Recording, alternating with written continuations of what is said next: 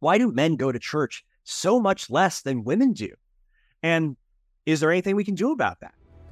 We discuss this and more with special guest Jesse Dvorak on this episode of, very anticipated episode of, at least for us, Overthinkers. Hello, thinking people's thinking people. Welcome to the Overthinkers, a home for people who love to have fun thinking deeply. I am your host, Joseph Holmes, filmmaker, film critic, professional brother in Christ, and with me, as always, is my meticulously manly co host, Nathan Clarkson, the actor, author, filmmaker, and um, begrudging attender of church. Like I do the right thing, and I know it's good, but I have like an emotional reaction sometimes going to church. Although I have been going to church at a place that I, I really have been loving lately, um, and we'll get into more of that today. But yes, begrudgingly um, faithful attender of church. Yes, we've had that conversation, so that's really that's really good. Uh, a good one. Um, and yes, with us today is a very special guest. He is a writer, filmmaker, podcast host, musician, and men's coach who's directed two feature films and worked on a ton of commercial projects for clients like Dwayne, The Rock Johnson, Vogue, and Disney. He is the host of the podcast The Elemental Man, which works to help men experience real and authentic masculine development rooted in true spiritual connection and healing in relationships, starting with God. He is the joyful, the judicious, the jacked Jesse Dvorak. Jesse, welcome to the show. Wow, that is the best introduction I've ever received in my life. Um, I'm gonna clip that, and that's going on something amazing. So appreciate that. Awesome. I'm glad to be here with you guys. I realized that I forgot to send Jesse's bio to Joseph, and you did one even better than I wrote. Yeah. So, Thank Yours you. was good, Nathan. That was better. I just gotta yeah, Yeah. I totally. this is this is what I have to put on my resumes now. It's like I give great intros. Like you have no idea. Uh, thank you. No, I, I I appreciate that very much. Uh, but anyway, we're really excited to have you on um, because today we are discussing a topic we have wanted to talk about for so long, and we have literally been waiting for just the right guest. So we're very Good. excited um, because today we are discussing why is it that men don't go to church nearly as much as women do. So, um, but first, Nathan, if people enjoy our discussion and want to engage more with our content and meet fellow overthinkers like themselves, where can they go? They can go to the overthinkersjournal.com where they can find out more about their hosts and they can send us all of their love and hate mail there. They can also go to our online private group on Facebook called the Overthinkers, where we have over 15,000 people just like you getting to great discussions about all the topics we talk about here. And again, uh, disclaimer, it's mostly memes. So just be prepared. very intellectual and cool memes. And we want you there. Um, uh, if you do enjoy the podcast, please consider leaving us a review and sharing with a friend. It really does help us so very much. awesome. Okay, Jesse, ready to get started? Absolutely. Let's go for it. Awesome. All right. There are more Christian women than there are Christian men. Nobody that I've talked to really denies this. For all the talk, and very fairly so, about how male dominated church is, you go to any church and look around, and you will see that despite the fact that it's mostly men occupying the pulpits, it's overwhelmingly women occupying the pews. And the stats back this up. According to Pew Research, the vast majority of those in the US who identify as atheist or agnostic are men. And even among Christians, there's a huge enthusiasm gap. 72% of Christian women, ver- this is 62% of Christian men say their faith is deeply important in their lives. And that 10 percentage uh, point percentage gap follows daily prayer reading and church attendance, as well as willingness to volunteer for church activities. Even more, the women and men who do go to church, women are far more likely to be enthusiastic about their church activities. Some argue, and this is reflected across uh, across the world as well. Um, uh, what was it? Uh, lost my notes. Okay, some argue that this is because women are more naturally spiritual than men, pointing to the globally women uh, tend to either be more religious than men or equally religious to men, but not the other way around. Yeah, other people point out that with Christianity, this seems to be a relatively modern phenomenon. Even today, the gaps are smaller in other parts of the world. Um, Christianity appears to have attracted equal numbers of men and women throughout the world up until the 14th century, where Western medieval Baptists started to talk about concern that women were outnumbering men in church, a phenomenon that then exploded uh, during the Industrial Revolution. Even today, in Mormon and Greek Orthodox churches, men and women are basically equal attenders. So, why did this change happen? authors like David Murrow of Why Do Men Hate Going to Church and Leon Podles of The Church Impotent and Losing the Good Portion arguing that starting in the 14th century, churches in the West started appealing to women's spiritual preferences rather than men's, treating relation between humans and God more as a person with their lover rather than a knight uh, with his king or son with his father. Critics of this view accuse the proponents of sexism for suggesting that men and women are that different in their spiritualities, and that if men have different spiritual preferences, it's only because they've been cultured that way by society. And the answer is to change their cultural preferences rather than uh, something going on in church. So, Jesse, as a Christian man who has, you know, tried his use his is has, you know, had a relationship with God for a long time and been going to church for a long time, but also seeking to use his platform to speak to Christian men. What reasons do you see that Christianity and certainly church don't seem to hold the same appeal to men as it does to women?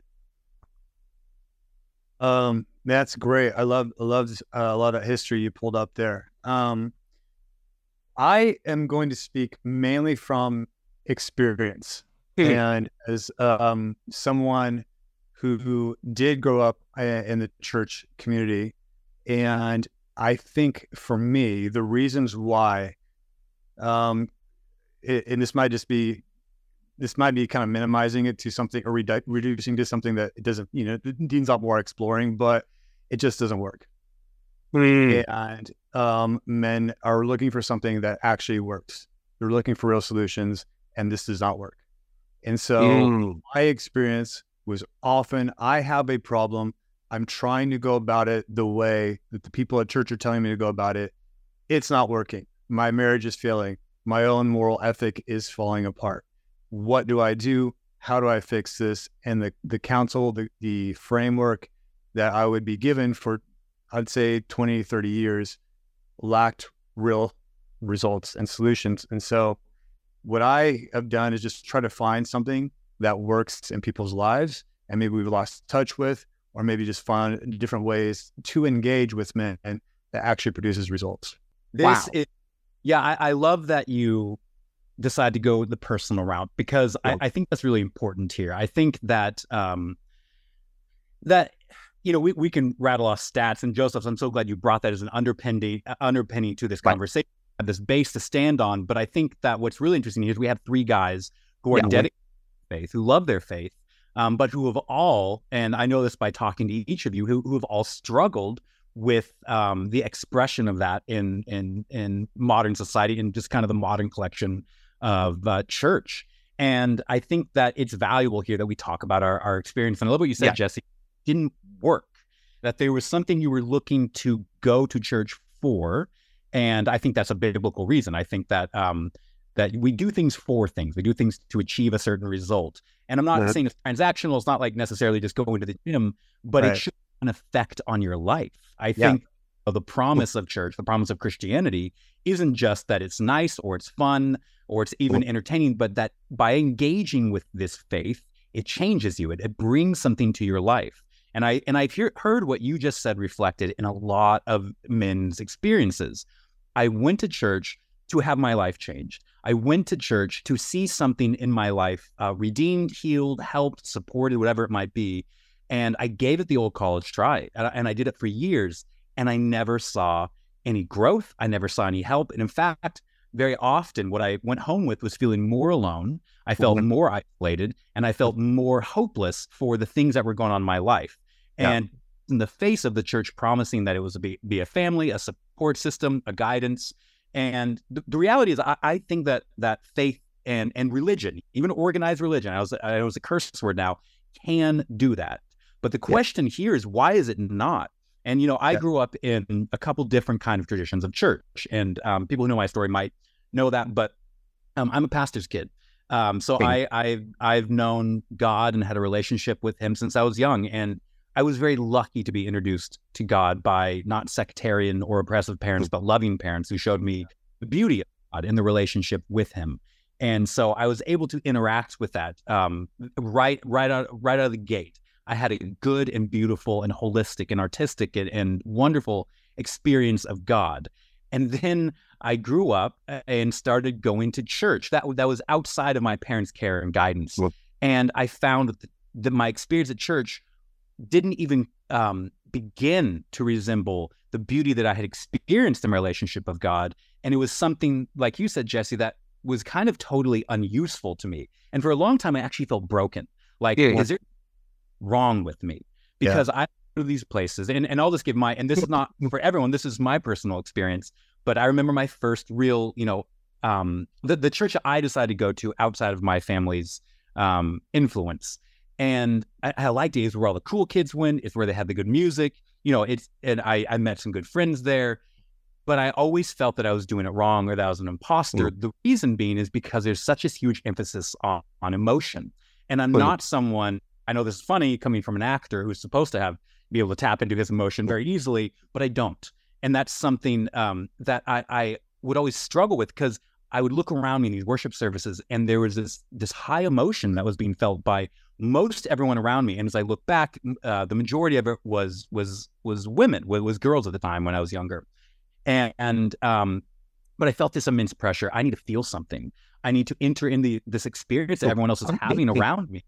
Um, but I, I just couldn't. I couldn't find myself there um, in that emotional experience. And I was told that if you had that emotional experience, that's the root from which everything changes. It, I didn't find a whole lot of practical advice. I didn't find a whole lot of steps. I didn't find a whole lot of um, even quote accountability. What I found, what I was told is, if you have an emotional experience here, it'll change everything. And I wasn't able to have that emotional experience. Mm. Um, that was a really frustrating thing that for a long time I just didn't, um, I didn't know what to do with. Now, fast forward later, um, I still am dedicated to my faith. I still am dedicated to quote, and I say this loosely, but I say it: organized religion. People who believe um, and, a, and a beautiful creator God gathering to worship, to confess, to support. I think that's a beautiful concept. Now, to be honest, I have not seen that lived out very well very often. Um, but it is something that I'm dedicated to. And so I'm just now, you know, the pandemic really had a, uh, I got used to not going to church, uh, as many people know. And so it was a real, it was a real struggle for me when it was the pandemic was done and about six months to a year after the pandemic was done, I was like, ah, oh, we, we still shouldn't go to church, right? Because I really didn't want to go back. And I, I found this kind of anxiety in me. And I kind of investigated the anxiety. And it was because um, church was a place that very often, and this wasn't about my faith. I still loved my faith. Church yep. was very often, I felt that I was doing it wrong. Um, I wasn't uh, uh, connecting to the, the emotion, the feeling that was there and um, I wasn't made for church. Like the church was made for other people, not me. And so uh, it was a big journey, an emotional hurdle for me, and a mental one to actually step back and do what you know I think is is a healthy thing, and, and go and, and, be with a body of, uh, uh, of people. Um, so I'll, I'll stop there and let Joseph jump in. But all have to say is. Uh, your experience, Jesse, is um, very similar to my experience, and I'm curious to hear your experience, Joseph, in kind of all this. Yeah, yeah. So the, again, I think the this is really fascinating because again, a lot of I had a similar experience where again, my both of my parents were ordained ministers. You know, they hmm. met in seminary.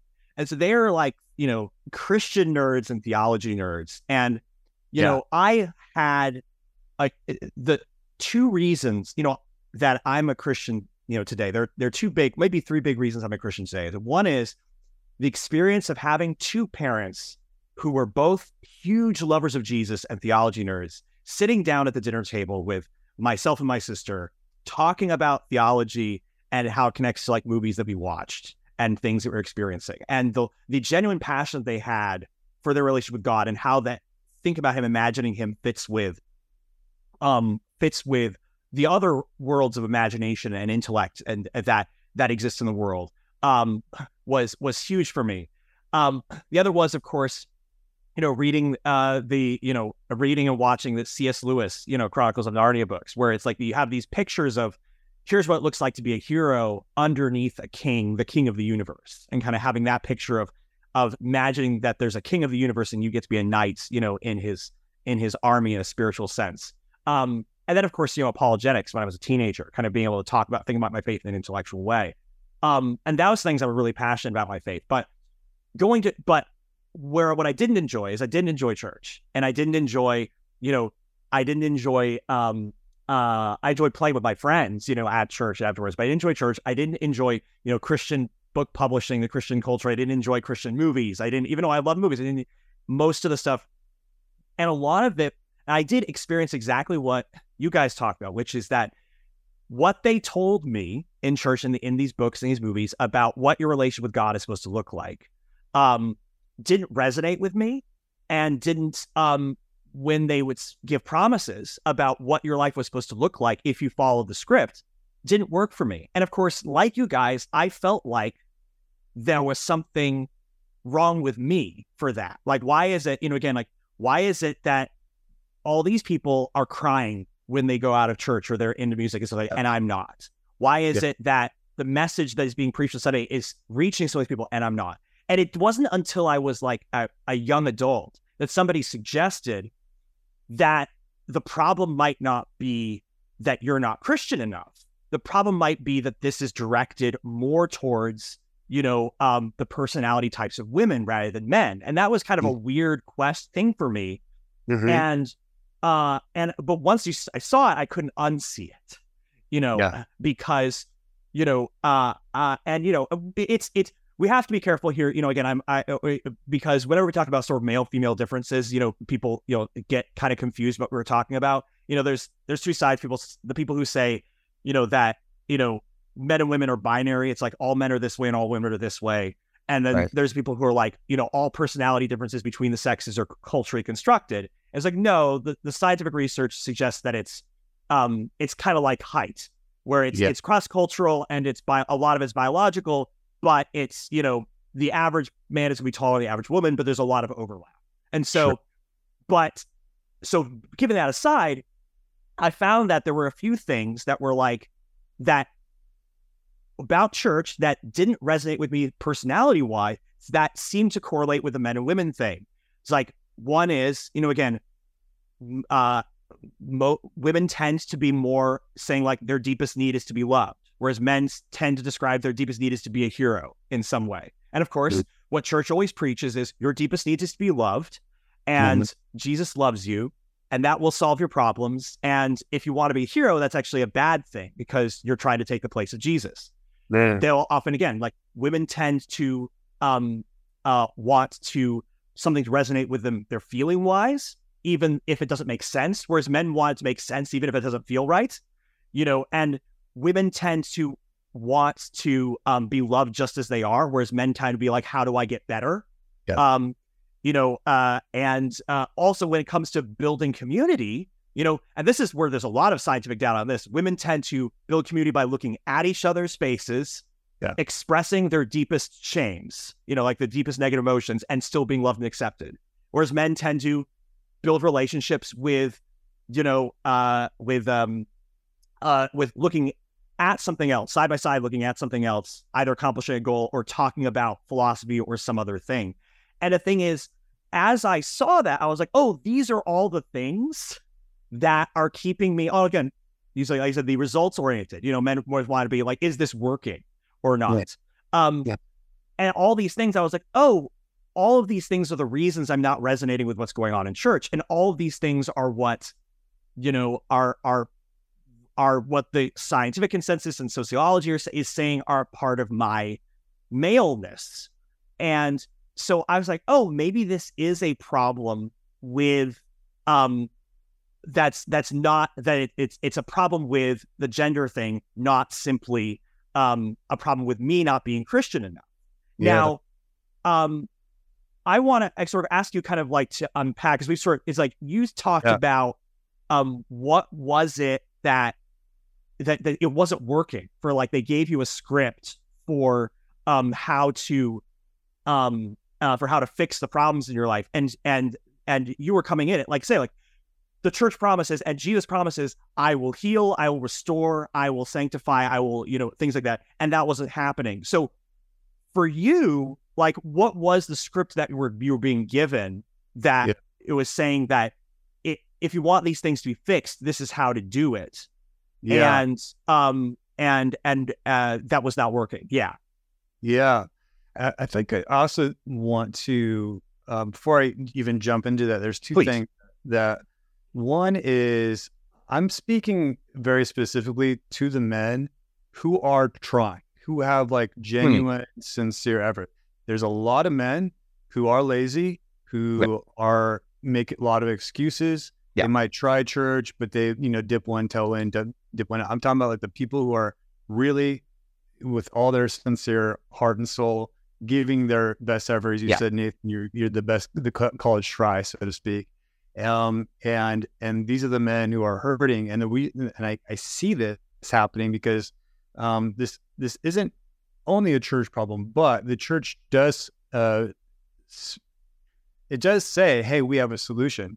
And Mm. So what's going on here? Because this is a this is a, a culturally a male thing. We know that uh, the majority of suicides are male. Yeah. Um, and the the most recent uh, study I saw is a UK study that said, you know, th- there's kind of this common thing of like, well, men need to open up. They need to go to therapy more. Out of those 80% of men that were uh, committed suicide, 64% of them were seeing a therapist. So Holy something there cow. isn't working either. So there's a there's a broken model, there's a broken approach to how we are helping. And I'll, I'll say this too, you know, this is it helps me to think about things a little bit. Um, it can get kind of uh, artistic. It's an art form, but like not a, I'm, we're speaking to men here, but it can really be helpful to speak more in the energies of masculinity and femininity. Sure. And Yeah. men who have you know that masculine uh, energy and that source running through them. How does that respond? And we're we're gonna have different degrees of that from one person to, to the next, a woman to to a man, even so.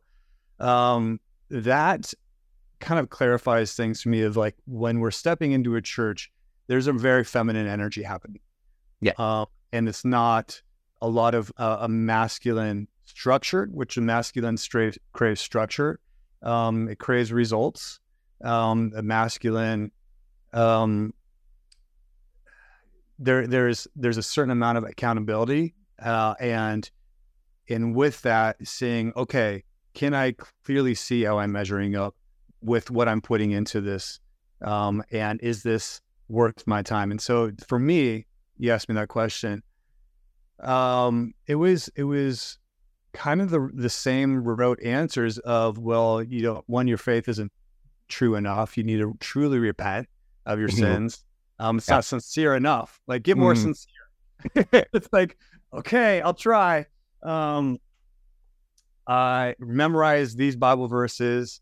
Um, go to these groups, but and and I think that's really the the the structure that I've I've seen so many places and so many churches that I've been to. I've, I've lived in a lot of places. It's just the groups were not um, really creating a source of that masculine energy that launched me into the version of myself I'm trying to create. The the, the Mm. part of me that is actually overcoming my own issues, actually is learning how to relate to people. And so I think there's a there's a block happening of like like when we go to these groups and um the masculine is like doesn't want to sit there and just like talk about fluff and BS.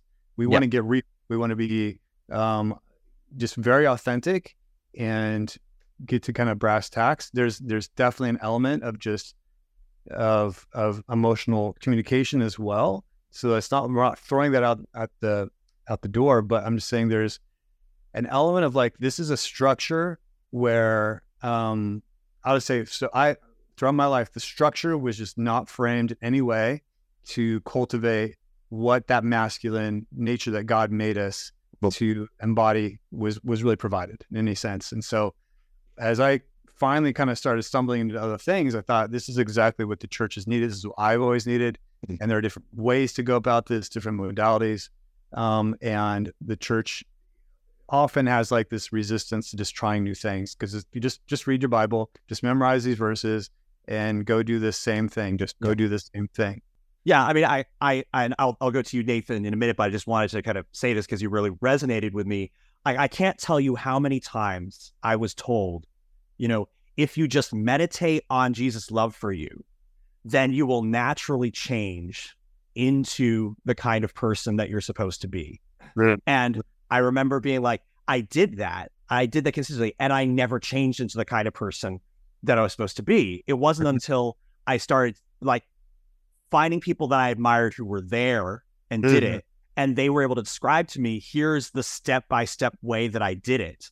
And then yeah. I was able to model that and say, copy what they did in order to do that, that I started to actually grow in that way. Um, and that wasn't the model that was there. Again, it's like, you know, you go to the small groups and it's like nobody wants to discuss, you know, either action steps or what's true. People want to discuss how does this make me feel? And it's like, that's fine, but it, we just end up staying in the same place and not going further. And it's interesting because um, th- this is what we call in Christianity like there's justification versus sanctification. Justification is where you're forgiven by God and accepted, and then sanctification is how do we grow. And it's interesting. I found that like one of the few churches that's actually equal to men and women is the Greek Orthodox Church, where they spend a lot more time on sanctification than mm. the Western Church does, and that the models for growth. So that's an interesting aspect of this. Anyway, so you uh, go ahead, to you, Nathan. Yeah, I just want to say th- this is super interesting to me, and I, and I want to make it clear, yeah, um, that you know when I when I think back to these churches and a lot of these kind of churches that we're describing here, uh, especially the ones that are more oriented towards emotion and towards, um, as you would say, uh, uh, Jesse, the the feminine um, energy. Yeah. That's not a bad thing. Yeah, like, we're not. We need. You know, we need to get rid of. We need to get rid of all the stuff. No. You know, and I, I just want to be clear. That's not what we're saying. We're saying it's not complete. You know, there's yeah. a beauty in creation that we see in Genesis, which is these multiple, as as you would say, Jesse, multiple energies combining to make this beautiful whole. There's the yin and the yang that we understand from the East. You know, there's this idea of balance in life, yeah. and if we believe in a creator, we believe that there's this balance that brings health in life. Yeah. You, you see within um, the scientific data on children's lives, uh, the children that seem to, to, to fare the best in the world uh, or in their lives are the ones who have an equal balance of a father and a mother there to guide them. And even when that's not the ideal and that can't happen, um, very often there's this beautiful video of um, uh, uh, of a black man, and he started a dojo for all the the little boys in his neighborhood. He's great, and it's amazing. And he, and he wanted to, them to have a father figure in their life, and so he filled that need and and helps them and, and strengthens them and gives them an ideal and a picture of yeah. what they need.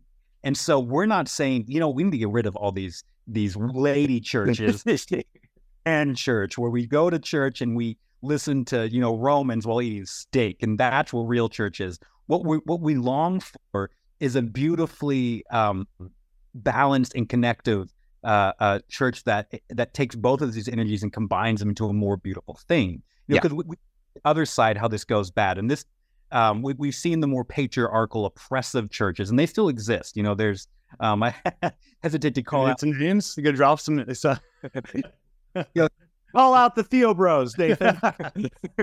I can look into the Theo Bros on Twitter, and you'd be like, "Ooh, just guy churches aren't great either." But it's interesting if you look at the statistics. There are more men in these kinds of churches now, um, but the problem is they're very oppressive. Um, they're very um, stringent. They're I hate to say it, guys uh, calling yourselves Theo Bros, they're very theologically inaccurate, but that's aside from um, they're not good either. They they seem to be a place where there's a lot of um, oppression and anger and judgment. Yeah. So what I think we're, we're advocating here, or hoping for, what we'd love to see, isn't a church where it's just guys in charge or just women in charge, but rather to see this combination of the beautiful energies that bring something that God created to bring whole. And so I'd say what we want to offer a little bit as um, we're given our experience and our thoughts is how to incorporate this. Yeah. Maybe into what we already have. But, you know, we, we see throughout the 20th century, the shift, like you talked about, Joseph, that it started going, especially in the modern, I'd say, non denominational church. Yeah. We see, I don't know that this is as big of an issue in the Catholic and Greek Orthodox churches as you've referenced. Uh, uh, Catholic, it's pretty bad, but Greek Orthodox, no. Yeah. Interesting. Okay. Um, but it is not bad everywhere. It, we haven't yeah. seen this side everywhere. We have seen it greatly in what you know uh, the, the, news people call the evangelical church, kind yep. of the the just the modern Christian church, and it orients towards one particular thing. And I think there's another element to this. Um, there's a few elements um, that we're talking about. We're not getting what we want and uh, or what we need per se. Yep. And you, you touched on this. One of you touched I can't remember who, but it was um, you know men desire a journey. Men okay. desire an adventure and desire um, a, a, a, quest to go on, and especially in the context, context of themselves. They don't want to hear you are perfect the way you are. Yeah. I'd be beneficial. And I think it is beneficial for some people.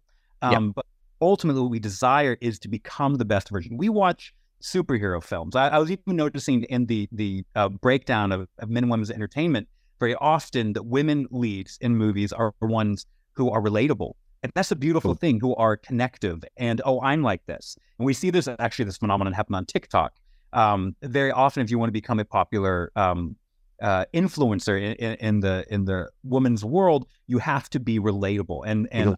And coming from a family who has a lot of women's authors, um, my sisters and mother have heard this many times. You need to be more relatable. You're not relatable.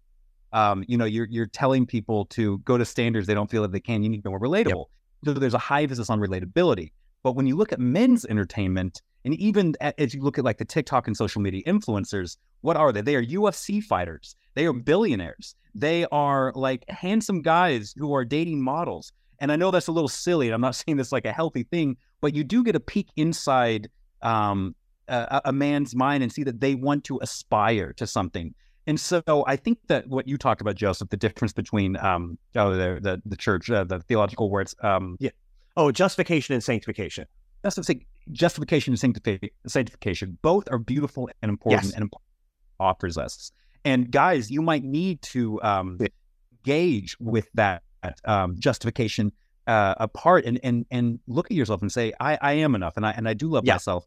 There is a deep part of guys who want to go on an adventure, who want to see something they can work towards. And I think that's one of the things that the church isn't offering right now. And we we're told a lot, um, you're loved, you're beautiful, you're great, you're awesome.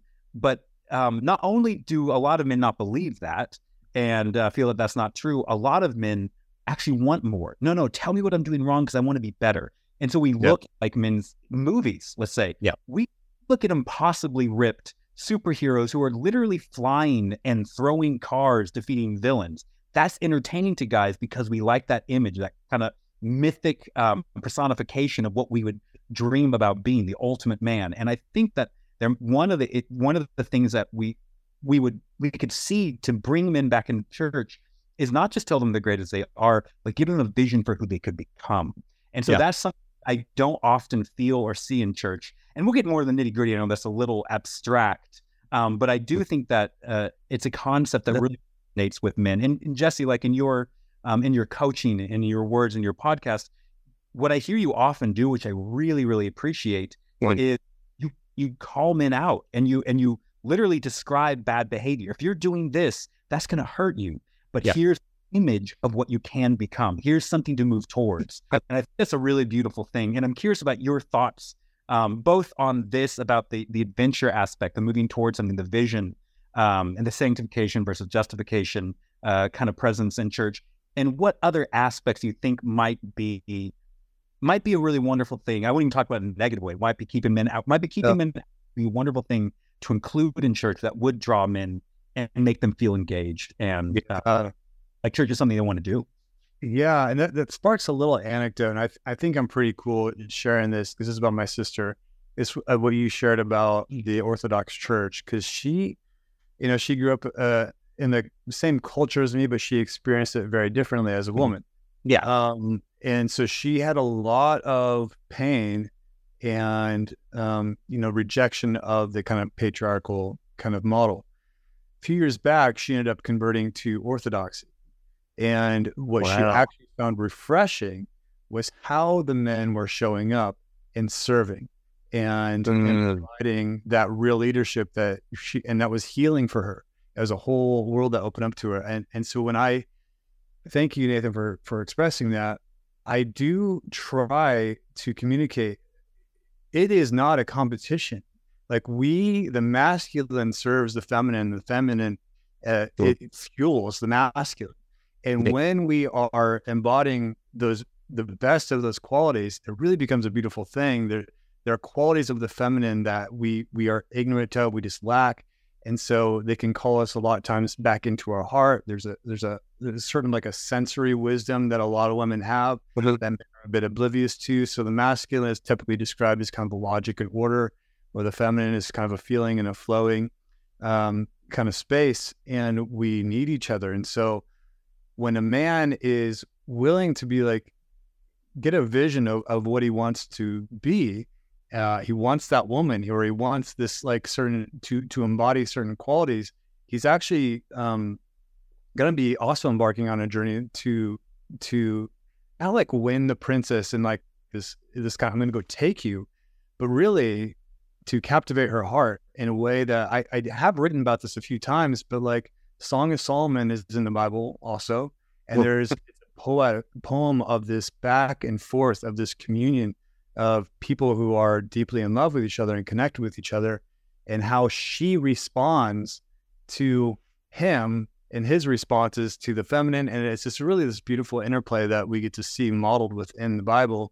Um, I know a lot of Christians get really confused by that that uh, that book, but to me, it's just a really great way just to look at um, how a man can actually serve the feminine and and and and bring her own heart, bring her own qualities that she is yearning from uh, the masculine to do. And I think right now, I think there's a desire, a deep desire. I think women are missing the men, and they've kind of just been wondering, like, where are you? Like they might not even know it, and we need to stop kind of looking to them to tell us what to do um, and start looking to each other and figuring out a better model to to yeah manifest these best things these traits god made us for a specific reason. And and again it is not to dominate it is not to yep. conquer. There's elements of um of doing that in a sense. Like you're talking about like movies and stuff like that that we want to we want to look at the horizon we want to go run in that direction we want to climb that tree and that's a that's a great quality um, but it's not. We also know Christ. So it's not at the expense of other people. It is yeah. to to connect and and and deepen our lives together. Yeah, that's that's really cool. I think. I mean, you've said a lot of really awesome things there. I think you make an excellent point. Like you know, whenever I have conversations sort of like with women about this issue, because you know, I'll say, you know, one thing I I I am passionate about is I want to bring men back into church, and and they'll immediately they'll say, "Yeah, that's we want we want more men to be here, and we want more men taking responsibility and take on take on leadership roles. We mm-hmm. want that. Like again, I every single woman who's in church I talk to, they says the same thing. But right. you know, when I talk about like maybe there's something about church that needs to change, you know, um, to to bring sort of like appeal to sort of the more masculine um uh frame, um, where as a, a order logic and and aspiration and and and those kind of things they start to get a little bit nervous because they're like well if you bring those elements in then that's going to lead to more you know toxic masculinity. It's it's it's going to lead to you know a distorting of who jesus is because they're that's something that they they tend to get afraid of. And so we have um, that to look at uh, inside a very patriarchal church and that's what and they're going, I don't want that either. So we want men here, but we don't want to turn to that. So there is a real and valid. Yeah. Cons- they should be afraid of that because they have a lot of examples of it going that way. But also, like you brought in Nathan, the the um masculine feminine with the parenting, because you know the you know we do know again like there the very specific things the brain chemistry of mothers and fathers do where the mothers bond specifically with the children when they're holding them yeah. and fathers bond specifically when they're wrestling with them. And what I realized is I was like, to me, and I'm I may be going off of my deep end here because I've not heard any theologian say this. So any theologian, well, oh, correct me if I'm wrong, you know. but and I know you will, but um, I think of sort of the you know mother holding the child as justification, and I think of the father wrestling as sanctification, because mm. what the wrestling teaches is how to push against and grow stronger in a safe way um, yeah. within the father's care. Um, where and it's not a coincidence that you know he God names Israel, his people wrestles with God. Um, and so we do need both of those things. Um, and I guess, and one of the things, but again, it's also something you talk about. Okay, men need an aspiration. We also need the church to show some credibility that, like, yes, if I follow your plan, that I'll actually get there. There's a a, a movie that just came out earlier this year. It's about Big George Foreman, was actually it was a probably actually a decent faith based sports movie.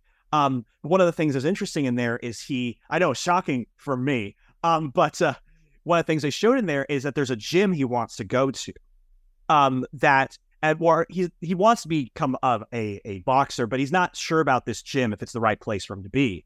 And then he sees an athlete he admires, you know, in the gym, and they're like, why he's like, why is he here? It's like, oh, this is where he trained and he learned to be a great boxer. And then he's like, okay, well, this is the gym for me then. And so I guess it, before we wrap up, one of the things I kind of would uh, uh like to kind of get is see if you have can have a vision of. I get you. I'll say this first. I want to compliment you because one of the videos of you I watched that I thought was really good was you talked about stoicism and like where men yeah. go wrong with stoicism. I thought this was like one of the perfect advice shorts that it got, where it's like, look, stoicism can be good, but one of the things yeah. you're doing wrong about stoicism is that you're not controlling your fear of emotions. Like stoicism about control is about controlling your emotions. And the way you're doing stoicism wrong is you actually haven't let go of your fear of your own emotions when yeah. you're doing that. And that's like one of those things like that's going to appeal so much to men of like you making sense of what they're doing wrong about it and how they can a specific way they can get better. So yeah. if you could perhaps vision cast for us, you know, both like how does this, you know, work to make sure that the masculine is being incorporated without it harming the feminine? And then how we actually do incorporate in practical ways those masculine rituals in a way that's healthy um, right. for church. Um, again, is not going to be harming the feminine. That is also really important. Oh man. Um, so you as I approach this, you know, I am not. I don't feel like I'm even at a position to say like the Sunday morning services need to. Here's a new model for that. Sure. Yeah. I'm talking specifically like what men need to change the way we get together, and mm. and, and the men's groups can actually spark the change that we need. And mm. so that means we're meeting in a certain framework where the women aren't involved. And so women, and so the men can get together and we can let whatever needs to fly fly. Sparks will fly. And that's that's a quality of bringing that mm, energy and edge within a frame. Now, I don't think that there are I don't I don't know of many men who are familiar with this kind of work. And I, it's like broadly called like just men's work or energy work. Um, so so I don't know how many churches are ready to do this, but um, because there are little there are exercises you can do. There are um, if if there are any, they're listening to this podcast probably. So go ahead. Okay. yeah. and and so you know, I'll just share like a little bit of my experience of because I've been in um, a brotherhood, and I do think that's part of it too. It's it's it is the archetypes are awesome and our our, our people that we want to embody and kind of run towards is great, but we also crave that brotherhood. Yeah. Um, and that's the framework that I've operated in, and I've seen men men change.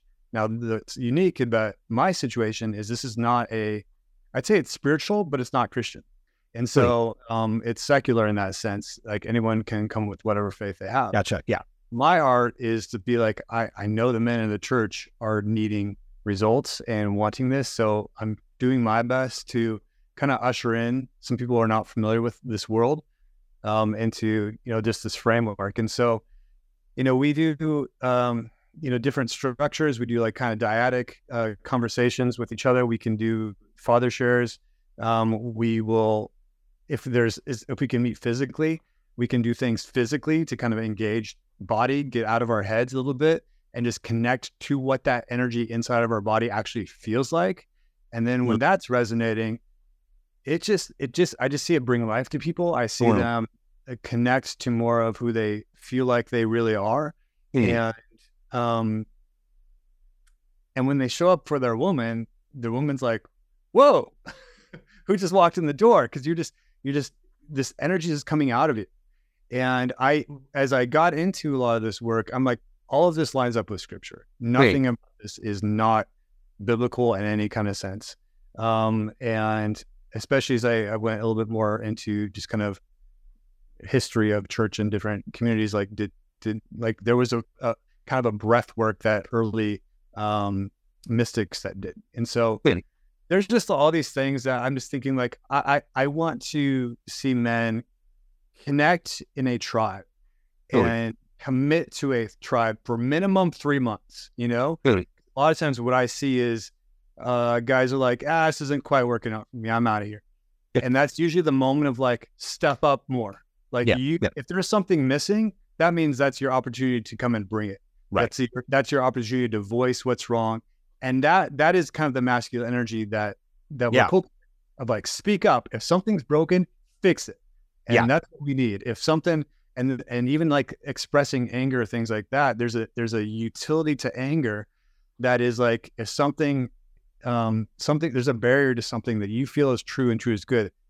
You know, going back to like the knight or the warrior, like that needs to be struck down because we're serving a greater good. I love that. I think you know if you look at, um, the, oftentimes the complaints that, that I hear, it's like uh, my husband, my son, my my partner doesn't want to come to church. What they'd rather do is they even if they do, they're itching to get home and either play video games or watch sports, both of which are simulated war. And I'm and war is bad, everybody. I'm I'm Yes. war. thing. Yeah. Eighteen percent believe in and love, um, even in in a in a, a small sense, like on a video game or on a football field, is meaningful, and that's something that ignites the excitement and passion of men. So I love Jesse. What you're saying is get men into a situation in which they can interact with spiritual things in this in this way. Um, in the, in the same kind of way that football and video games offer them that excitement, even in a small way um, allow them to, like you said, sparks fly. Let sparks fly, and it's a really beautiful thing. And one of the ways I'm just going to say this real quickly, practically, I think I think we can happen within the church in a way that's not going to be um, that's not going to veer us to to uh, patriarchal oppression um, or, or or whatever it might be, whatever the fear might be. Is um, what what I've really learned in uh, and being married. I'll, I'll say this, and being married. I'm just in the past few years. Oh wow, we've been married for more than a few years. Geez, I'm getting old. The pandemic is like Yeah. The pandemic doesn't count. Nobody aged during the pandemic. year and a half. But um, but what I love is mutual celebration. That's something that we that we Right. really tried to foster and learn. It's it's my wife, Kelia, is totally different than me. She has different desires, different needs, different wants, different personality, different gifts, and I'm totally different than her. And I think a lot of times, be it in a church situation, be it in a in a marital situation, we think everybody should be like us. But Yeah. if you have this mutual celebration of each other and the uniqueness that exists in the other, I think Yeah. it's a beautiful thing that can actually foster togetherness and wholeness. And that's what I love to see happen in the church. Is I love that that you are an emotional person who connects with this worship. Um, that is beautiful. I I don't connect in that, but I but also it's not going to be healthy if I'm shamed for connecting to it intellectually or desiring something this way. I you know I might connect like this is something I've experienced. I connect to God intellectually. I I Yeah. worship as I learn more about Him and Yeah. reality and psychology and theology and philosophy. Those are the things where I connect in a worshipful sense um, to God. And I used to feel bad about that. But when I when I am with Kelia, she loves that about me and she connects to Yeah. God in a different way. And we both mutually celebrate that. To see that happen in church, to mutually celebrate the ways that we're different and the ways Right. that our connection to God and spirituality are acted out differently, I think what you'll see um, is a lot more men at least begin to feel welcome. But I also want to say, Jesse, you you pointed out um, there is this is not just hey, uh, women in the church, you need to change it, make it fit for us, guys. Step up. Yeah. you know this guys too. You know, uh, be a presence, be committed, even if Yep. it doesn't fit exactly what you want. Go and try. Be a person of agency that changes things for the better. And, then and that's a um, something I would But- also give to the guys. Is there, this is a a work for everyone Yep. to fight everyone so they can feel healthy within the spiritual communities that we have. Yeah. Yeah. Absolutely. That's really cool. No, that's that's awesome. Thank you. Yeah. No, I think your your suggestion of I mean, two things that you suggested that were really um that I think are really great, and then you can have the last word before we go to blesses and curses, is you said something very practical, which is again, which very masculine of you, very practical is is that um is that the first step is not to say, hey, we need to change like main church. It's like that's the first like whatever. That's not a battle that that needs that should be fought right now because we're doing baby steps. Like the first thing is men when they're alone together, giving space for men to be alone together to do things in the way that is most comfortable for them in their brotherhood. And Leon Podles talks about this in his books is like that men going off by themselves and having a space where they can just be in a masculine frame makes them more comfortable in other places letting go of that and being like, okay, I can accommodate this other frame and I can be in this other frame because I have this other space to express it. And so men leaning into that uh, having a space that's a men's group and men's groups leaning into being more of a space like that is a great first step. And I we'll we'll at the end of the show we'll you know show okay if you want some of that um, go to Elemental Man and and some of that that's uh he's doing, but then also saying that you know men this can be a dragon to conquer and a a hill to die. It's like let's make church, which is important, a place for men. Don't say it because it's not for me. I'm going to then leave and kind of bow out. Say, no, this is a place. Speak and say things that are maybe uncomfortable, that are going to make people uncomfortable, and that maybe things need to change. And that's okay. That's a space you could occupy as a man. That's a wonderful thing. Followed up with work. And followed up with putting the work in. While again, the appreciation of appreciating how women are different. Don't try to make them change then and do what's being done to you. Having that. So I think that's all a beautiful thing. So what would you say to wrap us up before we move on to blessings and curses? Uh, Jesse. To the guy, I want you to speak to a particular person because I know there's some listening. Speak to the guy who does love faith, somewhere deep in his heart, who um, who wants to have a connection with God and and genuinely even maybe even wants to go to church but hasn't or is scared or is hurt um, but still is like I, I want to go back, but I'm I'm I'm I don't know. I, I'm a little anxious about it. Speak to that guy. The um, uh, I want to honor that truth that that is in your spirit. That is that is a calling for you, and and you may not have found the people who will help you cultivate that calling in that spirit. I would say keep seeking.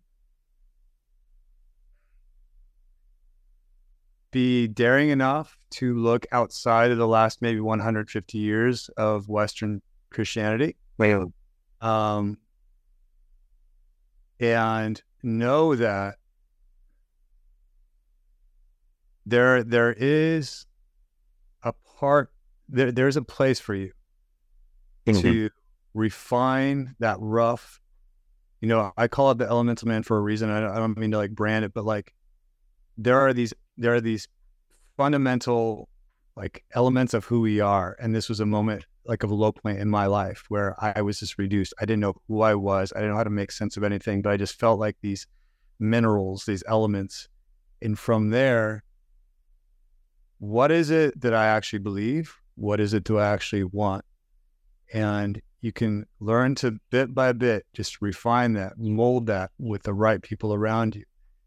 But it cannot happen alone. You have to have connection and community and guidance. And I think if I if I kind of get to the heart of what I feel has been missing, missing in my life since I was a kid, for so much is like real discipleship, real like mm-hmm. presence of discipleship presence with that masculine man who I'm just like, wow, I want to be like him. Teach me how to be like you.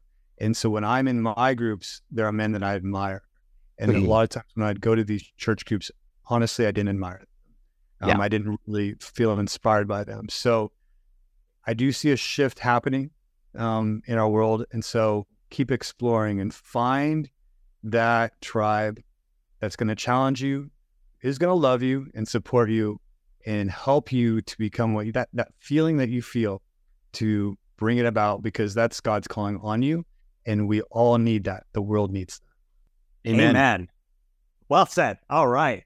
Um, cool. Well, now we're going to move on to our blesses and curses uh, section of the week where we take a work of art, media, or resource and recommend it, i.e., bless it, or diss it, i.e., curse it. You get to do your own little diss track here. Um, uh, so um, we always give our uh, our our guests an opportunity to uh, join us in that. Not required. Some people are too too nice uh, to uh, to um, have a lot of feminine energy. Don't want to like you know may necessarily curse things. Uh, so uh, Minor.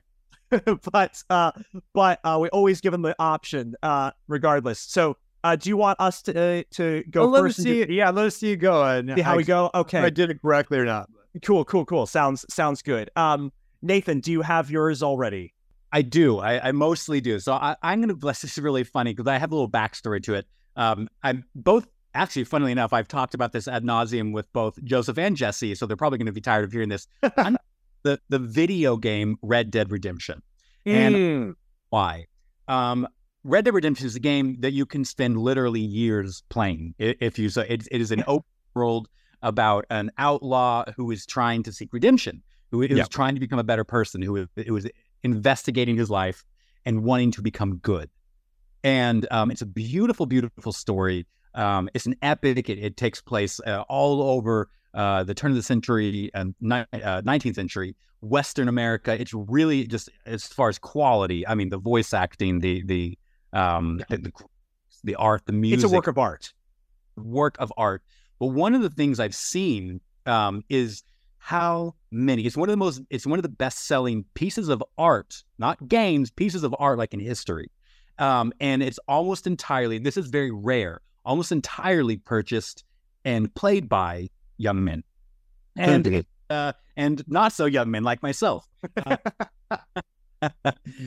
I'm a I'm a young man till 59 is what I tell myself. So uh, uh, new. I'll new buy that. But that's a really interesting um, phenomenon to happen. That something so um, uh, so powerfully connected in such a large Yeah. uh, and connective way with, with uh, this particular kind of demographic. Yeah. Usually it's like 60, 40, 70, 30 in like in in really successful pieces of art. So for the fact that it's like almost entirely young men is a big deal. Well, and the crazy thing is, it wasn't even particularly one particular race, one particular religion. right. It connected to the heart of men. Every kind of quote man from Yeah. every different background played this game, and every different age played this game. So there's something within this game that really connects to the heart of man. And what I think, what I would argue it is, what we talked about earlier, is at the beginning of the game, you start out this outlaw. It's called Red Dead Redemption, Yeah. and this man is fighting to become the best version of himself. And by the way, guys, uh, this is about the most quote, you know, traditionally masculine picture of a man, Arthur Morgan, you can possibly imagine. Um, you know, rough, he talks like this, and you know, he shoots guns and hunts. And there's also moments where he cries, Yeah. and where he sits on a bench and talks to a nun about his fear, and Yeah. it's just absolutely beautiful. Um, but it shows a holistic picture of a man, and also gives you this image of what men truly desire, even in a microcosm of their life, that they desire to take this journey to become who they were made to be. Yeah. And so that's why I want to bless this game. And it's it's also funny thinking about this game has affected more men on a deeper level than currently modern churches. Yeah. And that's something we're scared of. And and it seems that something it's something we're ignoring. I I I wrote a book a while ago called um and and I hope to release it one of these days, but it's it's um, it's called the Gospel According to Video Games, and it, it's it's exploring what it is about video games that connects that has connected in such a, strong way. What it has to do with spirituality and God and creation and exploration and story and all these different things.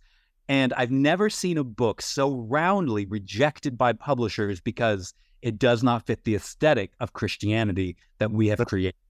Yeah. And um, and so I was really surprised at that, uh, and especially when you consider that video games make more money than Yeah. um, music, and books combined.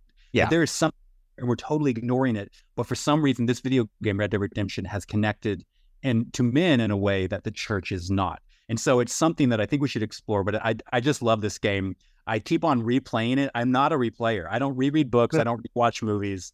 And I keep on replaying this game because there's something in it that connects to me and my experience, what I want to experience, even in a small story. So, gotta bless Red Dead Redemption. Mhm. Um, I feel Yeah. like another bless. Um, it was a book, um, but I can't remember right now. You know, you have these these classic books like, um, uh, uh, um, oh shoot, oh, it's written by a friend, and I should know this, but oh. uh, Uh oh. Uh oh. had his kid on the podcast. Um, Oh, uh, Talk about John El- John Eldredge. Yeah, Brad John Eldredge's book. You know, Fa- Fathered by God, or is it oh no, no, that Wild at Heart? uh, Wild at Heart, There you and go. um, these books are, are classic, and they they were here for a hot minute and disappeared. But it did talk about things, and I remember reading as a kid, be like, "Yeah, I want adventure. I I, I watch movies," and he talked about the connection between why men like movies about Yep. um, adventurers, and and so I think you know those might be a fun place to start. Um, just uh, beginning to see the connection um, of your faith and and your manhood. Um, but I'm I'm going to curse, and I'm not going to name names, so don't go look this up. But it's the book. Um, this is a funny one to curse on this, um, and I haven't read it, much. I, I just read bits and pieces. and enough. Just let me tell you that that was enough. Um, so um, just because I'm interested in the, in this kind of whole topic, um, but it's called the manliness of Christ, and the subtitle is how the masculinity of Jesus eradicates effeminate Christianity. And um, this is what um, sorry, uh, this is crazy. Um, yeah. and it's so totally um, uh, untheologically secure. I mean, you read some of the stuff from here; it is based on insecurity and yeah. uh, and, and, there's so many words I want to use, but I will not, uh, to be kind. Um, but it's not logically coherent, and it's based on a lot of insecurity of um, needing Jesus to look exactly like me. And so, what this yeah. illustrates perfectly, as we talked about earlier, is this idea that um, this person's response, this man's response to what's going on in the church, and we, we identified that mostly women are going, it might be oriented around uh, women's sensibilities. Okay, that's fine. His answer is to eradicate women and just make it men. And I don't think that's a healthy response either. yeah, that needs to happen. We talked about that, but I think that's just as perhaps more unhealthy um, than uh, when when the answer becomes worse than the um, when the cure becomes cure worse, worse than the disease.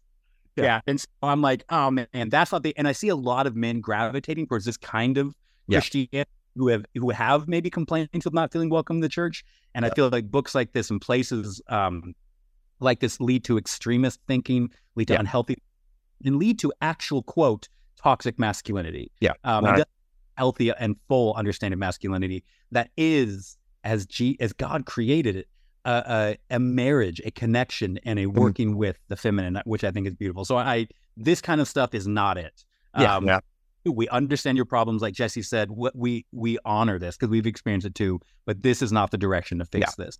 Um, yeah. So yeah, I, I, gotta curse the the five or six uh, snippets I read. So uh, yeah, oh. no, we all know that kind of. I I like how you put that. The um anything that's trying to eradicate half of the image of God from Christianity is a that's, problem. Yeah.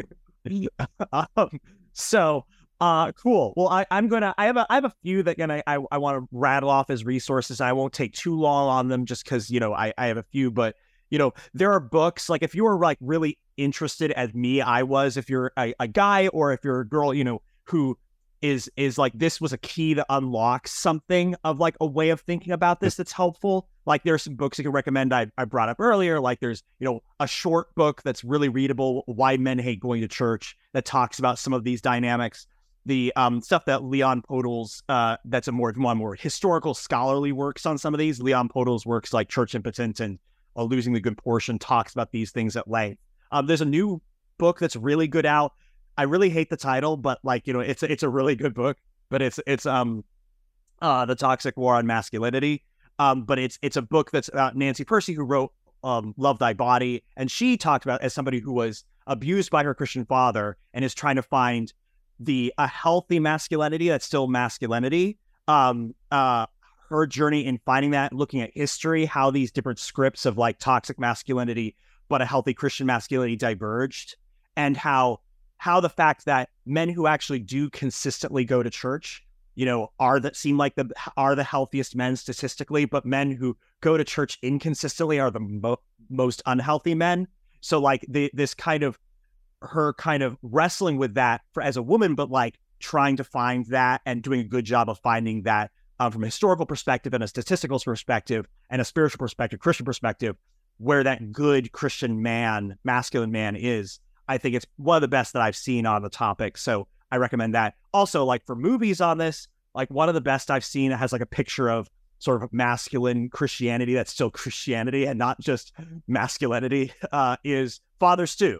We've talked about this on the podcast. It's Mark Wahlberg portraying a real life Catholic priest who who's he's a rough and tumble guy who's not into Christianity, and then he becomes a uh, Christians, just so you know, there are a few, there's a lot of bad words. yes, yes. It's an R rated film, but they did come out with a PG 13 version that was Father Stu Reborn that has all the F words taken out. So, like, you can, um, but it's then he becomes a Christian, but he still is extremely kind of, you know, uh, a masculine, but still in a positive way. And so, for people who are looking for that, men who are looking for that, or women who are looking for that, that's a good movie in that regard. For curses, you know, I have there's a lot of in in the Christian film industry. There is this a lot of you know. It's not a a, a coincidence that well, most Christian movies appeal mostly to women, even when they have male protagonists. and a lot of that you can kind of see these narratives of even if it's male protagonists, it's typically men who have to, to some degree, it feels like to men oftentimes give up their masculinity in order to be good Christians. Right. Um, and and you see, it's like you know, I I'm gonna call out because I'm a film critic and I've already bashed these movies.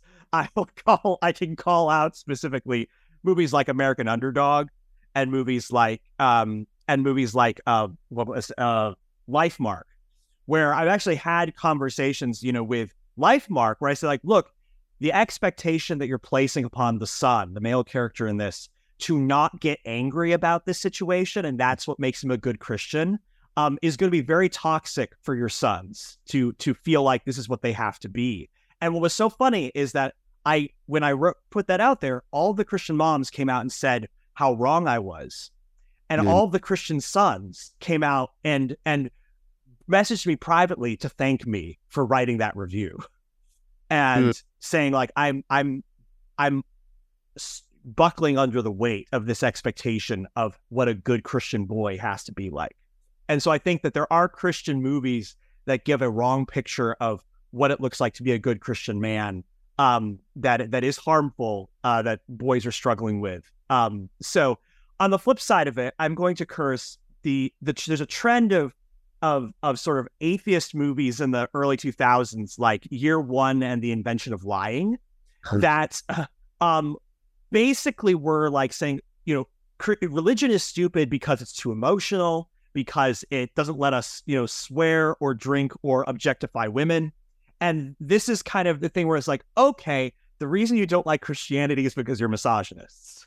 Like it's not giving you room to be math to be toxically masculine. I think that there's a lot of the new atheist movement. It's like you as you called out, like there's a there's a group of men that the reason they don't like Christianity is because they're actually kind of sexist like that they're that they that they don't like the femininity and they don't want to integrate that in a healthy way into themselves and and i think that you know for those men who maybe need to be called out a little bit that like the, that the the integrating of these things is actually a healthy thing to do so mm-hmm. that's i'm going to curse those um, movies that kind of represent that side of it that i think needs to be called out as well all right yeah. so uh, Mr. Elemental Man, Mr. Uh, uh, uh, Mr. Uh, would you um give a now that you've seen how we stumbled yeah, through that ours? was great. Yeah. Yes. Um. I so I got I guess a couple blessings because you inspired one other thought of a film, but um, I'm gonna I've been really inspired by the samurai lately,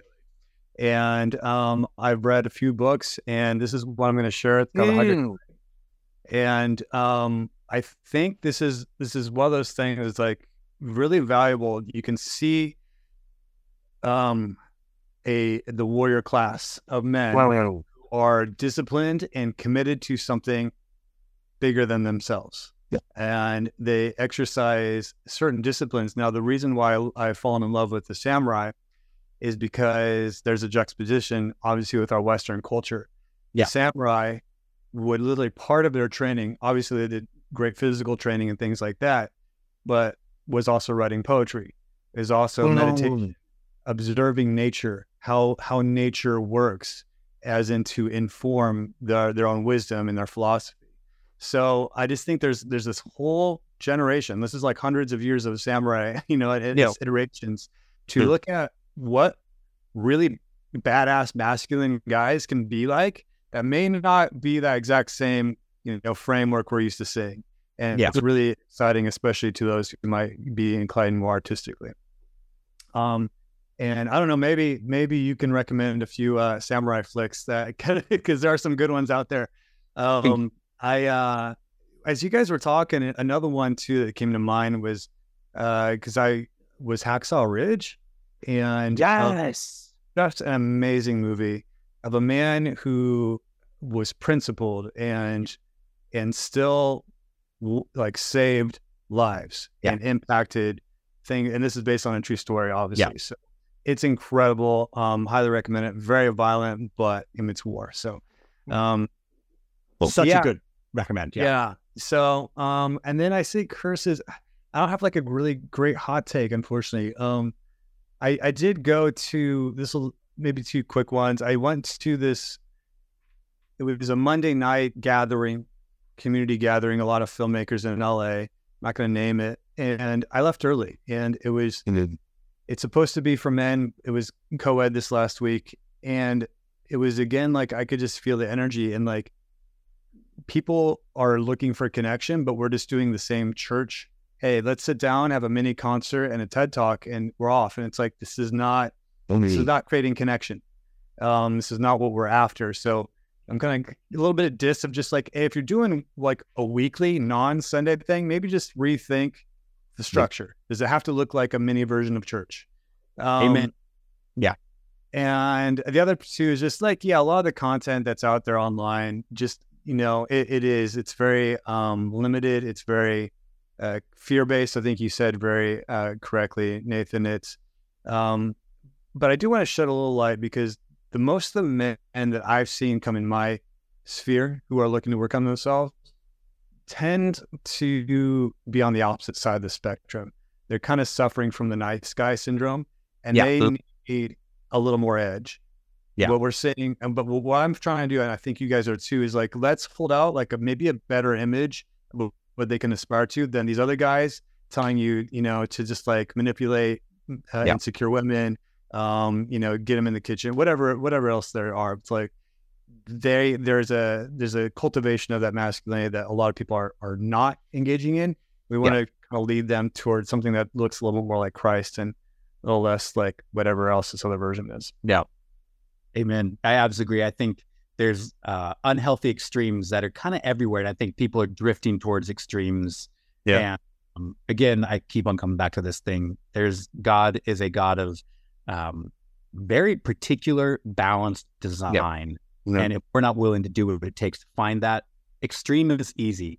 Um, but it, but finding that balanced, beautiful design is difficult, but it's also wonderful and worthy work, and that's what we're seeing happen in yeah. culture people are drifting towards these extremes. We want to see that balanced, beautiful design happen within the hearts of man and within the church.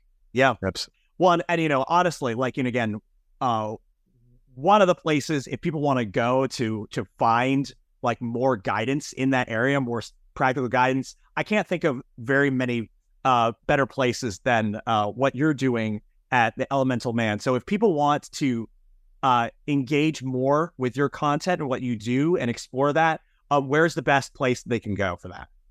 Uh, I'm on Instagram at uh, the Elemental Man. Uh, the website's Elemental Men's Work. Uh, so you can get in contact me directly there, uh, or just my Facebook, which is my name, Jesse Dvorak. And also, you have been doing a podcast for a while too. And that's... oh, thank you. Yeah, yeah. I, I started doing a podcast for a couple weeks, and um, those are a little bit different. They're not longer conversations; they're like ten minute episodes. I mean, basically just uh, doing the uh, an audio presentation of things I've been writing. Amazing. Yeah, check on Spotify, The Elemental Man. This is, you know, for guys who like daily rituals and practices that will strengthen you little by little every day. This is the podcast to check out. Um, again, I as well as Joseph can recommend uh, what Jesse is doing at The Elemental Man more if you are a guy who listened and resonated with this podcast. So please check it out.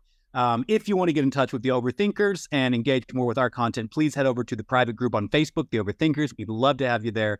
And also head over to the overthinkersjournal.com where you can write us your feedback, what we got right, what we got wrong in this episode. If you want to connect with me, uh, you can go to my website, uh, nathanclarkson.me, or search my name on any of the socials. And also, I have written a couple books on this very subject of men and masculinity and healthy masculinity and toxic masculinity and who we were as men created to be um, I would love if you check that out. Um, uh, check those books out. They're on Amazon. They're anywhere books are sold. Um, but there one is called Good Man, which is kind of my journey, and then hmm. one is called The Way of Kings, which is a, a daily forty day um, right. set of practices that uh, kind of guide you towards that image um, that we're all trying to look for. Um, that's that's realized in the person of Christ. Uh, so check out uh, Good Man and Way of Kings and Joseph if people want to get in touch with you. If you want to get in touch with me, you can just look me up at my website, josephholdenstudios.com. I'm also on any of the socials, just search my name. And of course, I have a regular uh, column of film and culture criticism at uh, religionunplugged.com. So definitely check it out if you enjoyed uh, hearing my overthought uh, and highly opinionated opinions um, on movies and such. So, um, uh, and yeah, thank you, everybody. Thank you so much, Jesse, for joining us. And thank you, Thanks so much. uh, Yeah. listeners, for joining us. Yeah, no. And remember, as always, if it's worth thinking about, it's worth overthinking about.